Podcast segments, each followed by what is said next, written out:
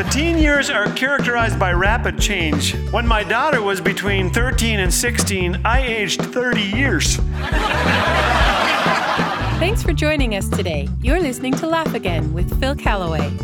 Recently, I spoke at a summer camp for Aboriginal teens. Great kids, great potential. But life is challenging for them. Drug and alcohol abuse is common, a father in their lives is not. Most have considered suicide. One told me, Things are dark where I live, there's fear, there's no joy. And then I met Monique. Here's a short part of our conversation. You'll hear crows in the background, and you'll hear the story of a young woman who looked for peace, joy, and hope and found them. Hey, Hey, tell, tell us your name. my name is Monique And we're at Living Waters Camp Living Water. Camp, where you started coming As a child, at A eight child. years old. eight years of age. And what was life like then?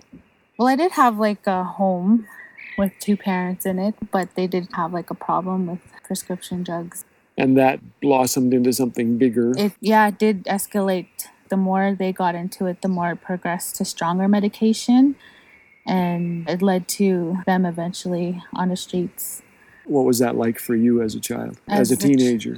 It didn't really bother me because I was doing my own thing to take the pain. Mainly just hanging out with family members, providing me with alcohol, and then experimenting in drugs. And then I just happened to get addicted to it. yeah. But I, like, I realized that I needed out. Hmm. And so I went to rehab, and that didn't really help. So then um, one year I was here, and a girl was praying over me, and she said God had a call on your life. And at that time, I didn't know what a call meant. Hmm. Like I thought I was gonna get a phone call or something, but I really felt the Holy Spirit so strong on me, and I I got led to the Bible school that Camp Living Water has in BC. They no longer have it hmm. now, and just getting to know who God was through His Word and through learning more about Him, it was way better than what I was living before. Was the better high, I guess. What was it about Christ that drew you? That he loved me in the midst of what I was then, loving enough to take all my dirtiness and make it clean. Hmm. You mentioned yesterday that crack cocaine and crystal meth were a part of your life. And I have known so many who have done this kind of thing and never come out of it, even mentally, were really changed forever. And God spared you of that. What happened? I'm still in awe of how God protected me in the midst of it all.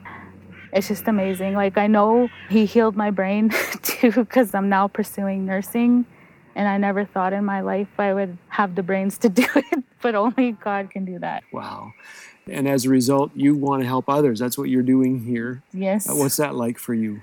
it's rewarding in many ways just seeing god work in their lives it also gives me the endurance to keep believing for people that are still in the bondage i look at what god's brought me out of and there is hope doesn't matter what kind of drug or whatever you're in there's hope and it's only through jesus Amen. One of the many clues that God exists is the radical transformation he makes in the hearts and minds of those who come to him. Romans 12:2 is one of Monique's favorite verses.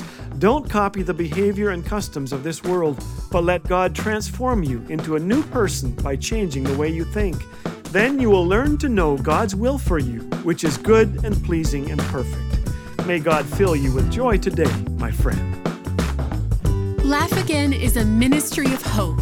One listener shared My wife and I lost our daughter this past year. Each morning we listen to your program together. You can't know how much it is helping us find joy as we focus on Jesus and the hope of heaven. Without your faithful prayers and financial gifts, this ministry would be impossible. To donate, visit laughagain.org. Laugh Again, truth bringing laughter to life.